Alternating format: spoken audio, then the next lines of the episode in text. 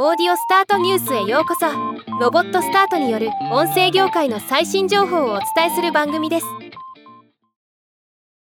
2023年10月11日。アップルが iOS17 アップデートにおいて Apple Podcast の自動ダウンロードの処理方法を変更しました。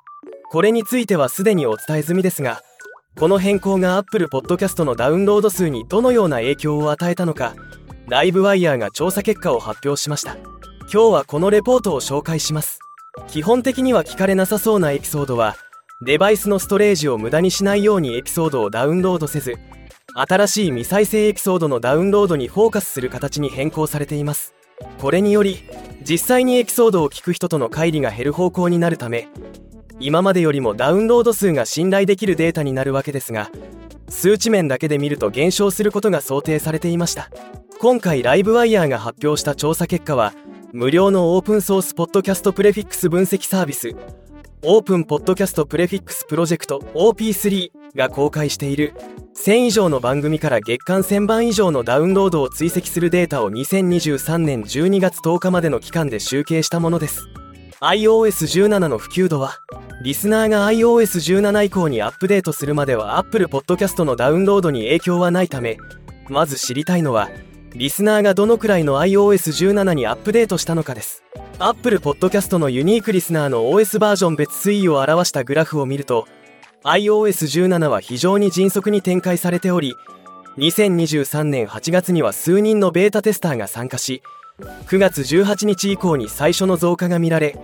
11月19日から大幅に増加し12月で一旦頭打ちにという推移となっています。結果現時点で Apple Podcast リスナーの70%以上が iOS17 以降を使用していることが分かります。今後の推移としては iOS17 にアップデートできない古いモデル例えば iPhone10 iPhone8 以前のモデルなどはこのまま使われるのであれば iOS17 の比率がこれ以上伸びないと考えられます。Apple Podcast のシェア推移2023年8月1日から2023年12月10日までのポッドキャストアプリのシェア推移を見ると11月以降シェアが落ちていることがわかります。影響が大きく出る番組の Apple Podcast のシェア推移。上記の全体から Apple Podcast のリスナーの割合が高い番組。エピソード更新頻度とエピソード数が多い番組。頻繁にフォローフォロー解除が繰り返される番組など今回の変更の影響が大きく出ると予想される28番組を抽出しポッドキャストアプリのシェア推移を見ると先ほどの全体よりも11月以降シェアが明確に落ちていることが分かります。これにより Apple Podcast のダウンロード数の減少はおよそ7%から8%となっています。結構な影響ですよね。日本でも同様の傾向になるのは確実なので今後もこの領域はチェックしていきたいと思います。ではまた。